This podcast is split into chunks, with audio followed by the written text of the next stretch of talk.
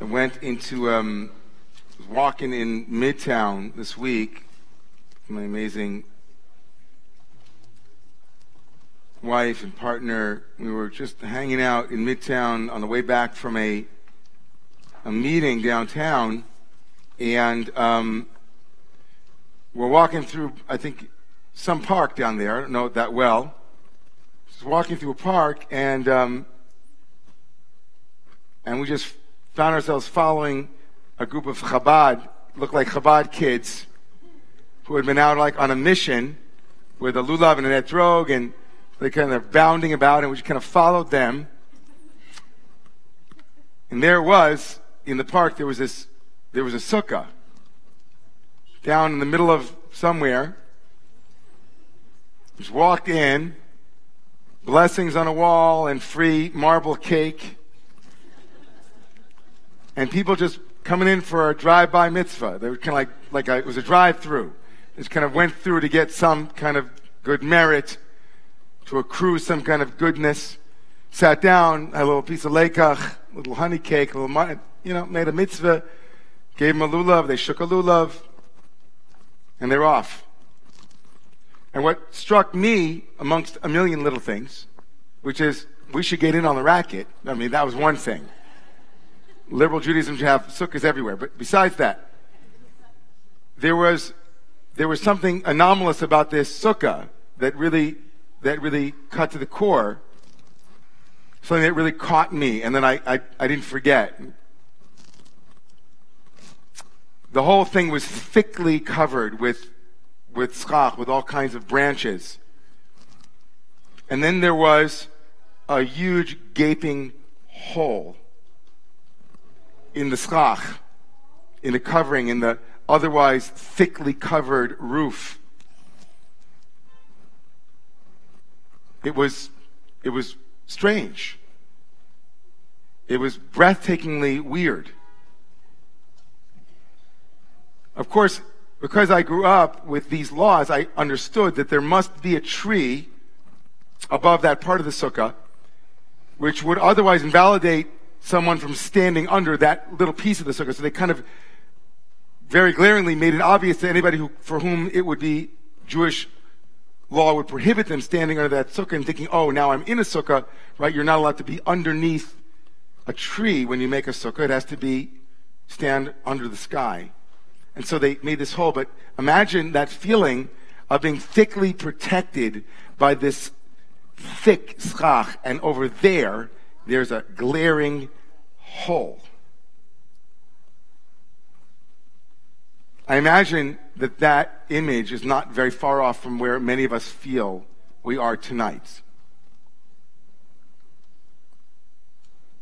That that thing which is intended to protect us, to cover over us, to hold us, to contain us, to provide shelter and safety and security, somehow has this odd, weird hole there. Does it invalidate the whole sukkah? Should we just close up shop?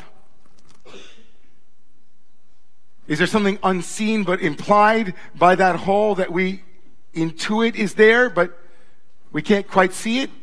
We have to have inside information to know exactly what that hole means. Why there's a hole there? And more generally, when we think about the sukkah, the sukkah itself and the covering of the sukkah, what gives the name sukkah to a sukkah is the covering, not the walls. We call a sukkah a sukkah not because of its walls, but because of the thing that is sukkahing, the schach. The very thing that hovers, that holds. And one of the more interesting halachic categories, or, or I should say obligations or requirements of the schach, that is in the Mishnah in the second century, what it means to create a sukkah is that the schach has to be miruba mechamato. We have to have a lot of schach and very little sunlight. But there it was, that big hole and sunlight streaming in. And I couldn't help but think, exactly. There it is. Here's our metaphor. Here's our, here's the thing contained in this year's 5779 Sukkah, right smack in the middle of Sukkot. The word in Hebrew for the, for the, the coverings, right, the relation between the covering and sunlight is we can't have too much sunlight. We have to have more tzel, more shadow. And isn't that what's happening, everybody? Hasn't the shadow now in our sukkah collectively now, we're in it. And so we began our Yom Kippur journey, our entire Rosh Hashanah Yom Kippur journey was stay in the room. Stay in the room. The truth is painful. The truth is difficult. Everyone wants to bury the truth because they're afraid of it. It threatens power, it threatens patterns, it threatens lives. We bury it because it's painful, and it really is painful. It's inconvenient, inconvenient truths. And then our rabbis give us a holiday right after truth, Yom Kippur, and say, now go sit in a, vul- a vulnerable hut that has to have more shade, more shadow than light, and work with that. Work with the shadow. And then there are Sukkot where the light comes pouring in as a blessing, as a reminder that that's what dispels darkness is light. We have to lift up tonight the power of two remarkable women who today in another metaphor that I can't stop thinking about, another moment. Stop power from either going down or up in an elevator. Trapped power in a contained space. And said these words Look at me. Look at me. Look me in the face. Could we have had a starker symposia on what strength looks like. The tremors of power that vulnerability can bring with it, that truth telling and vulnerability and a willingness to open versus anger, petulance, entitlement. But let's lift these two amazing women up. Ana Maria Archila and Maria Gallagher, two courageous young women who found power in an elevator and said, Look at me in the face. It's that hole in that sukkah, right? Came shining in. Look. Maybe you need a hand to look at what's here in this shadow container.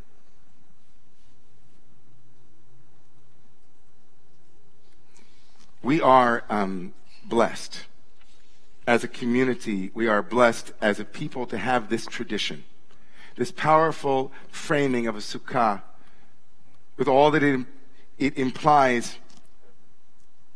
But one of the things that they were doing today and what Dr. Blasey Ford was doing all week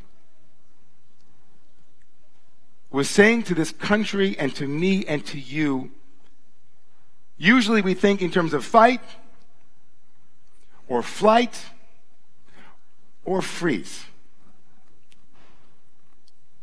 And Dr. Ford sat there and said, There's another option. It's called feel. The power of her truth, the power of her vulnerability, the power of her voice, the power of her example, the power of her modeling. She didn't fight, although there's room to fight. She could have run. And there were plenty of people who were running. She could have frozen, but she felt it. She stayed in the room. She took a breath. She felt the consequences and she inspired millions and millions of people, including me. And as someone, for all of you who have been to Romemu know, as someone who has spoken openly about my own childhood and about my own experiences, including last Yom Kippur, I am not only a survivor of physical abuse, but I'm also a survival of sexual abuse. And it didn't surface in my life until I was 25 years old. At the age of 25 years old in Islip, New York, sitting in a chair, thinking back to camp when I was seven years old. Remembering. It came in waves. In in the beginning, a little dreary, you kind of couldn't remember. But over the course of my life, as I struggled with the truth of that experience and the truth of what it meant in my life and how to understand that, it became abundantly clear to me, as it is to anyone here who has ever experienced this, that there are plenty of good reasons to fight, to flight, and to freeze. There are plenty of reasons to stay quiet and to be silent. There are plenty of reasons to be afraid to own this. Whether people will know how to hear it, whether people will know how to assimilate it, whether people ever think it's the right venue, whether or not we will ever have a way to talk about what it is that human beings endure in this country and carry in their bodies. Whether it will ever be safe enough to be both powerful and vulnerable, to be both honest and contrite.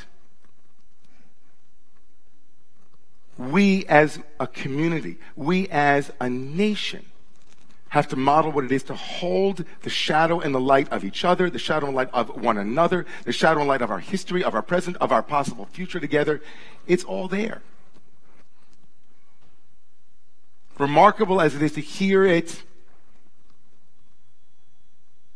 remarkable as it is to know it we all walk around with scars. And what Dr. Blasey Ford did this week was gift us. She punctured a hole and said, Let light come through this place. She sacrificed her own privacy. She sacrificed her own safety. She sacrificed her own anonymity. She sacrificed for the sake of each and every human being that ever felt that there's something wrong with having once been victimized, for each and every one who was afraid to tell the truth. I imagine for many of you here tonight, you heard, as I did, as a victim, as a survivor myself, you heard within your own heart and mind the desire maybe to say this is too much. It's overwhelming. I need to turn it off, which is also cool. Maybe some of you were sitting there going, okay, this is the truth. I'm crying. It's okay. We're going to breathe into this as a country. We're going to breathe into this. We're going to fight for what we need to fight for. Maybe, who knows? But we can hold this. We can hold this. And if these two amazing women who stood in the breach today, like Shifra and Pua, and midwifed truth, and midwifed a change of mind in power, a reversal in power, at least for a moment. Something happened in that moment. Something happened. Something happened in feeling and expressing feelings. Something happened. It's remarkable, too. In all of the incredulity and all of the disbelief that happened this week, there was this moment today where it looked as if one thing was assured and then two amazing people stepped into the breach and told their story and said, Look at me in the face. We need to do that in this country writ large. Look at me in the face as I tell you the truth. Feel this feeling. I'm not here to fight you down. I'm not here to shout you down. I'm here to stand in my truth and we as allies and also as people who, who work to create a Sukkat Shalom in this world, we say, okay, here you go. Let's make this place safe. So tonight, I'm not discouraged, even as I cried all day and yesterday and the day before. These two women and Dr. Ford, Ayidei Nashim Tzidkaniyot, Nigalu Yisrael, says the Midrash, through righteous women that we were redeemed from Egypt. Through righteous women and righteous, courageous people who stand in the breach and who feel the feelings, make room for the shadow and the light. We stay in the room. We are being born.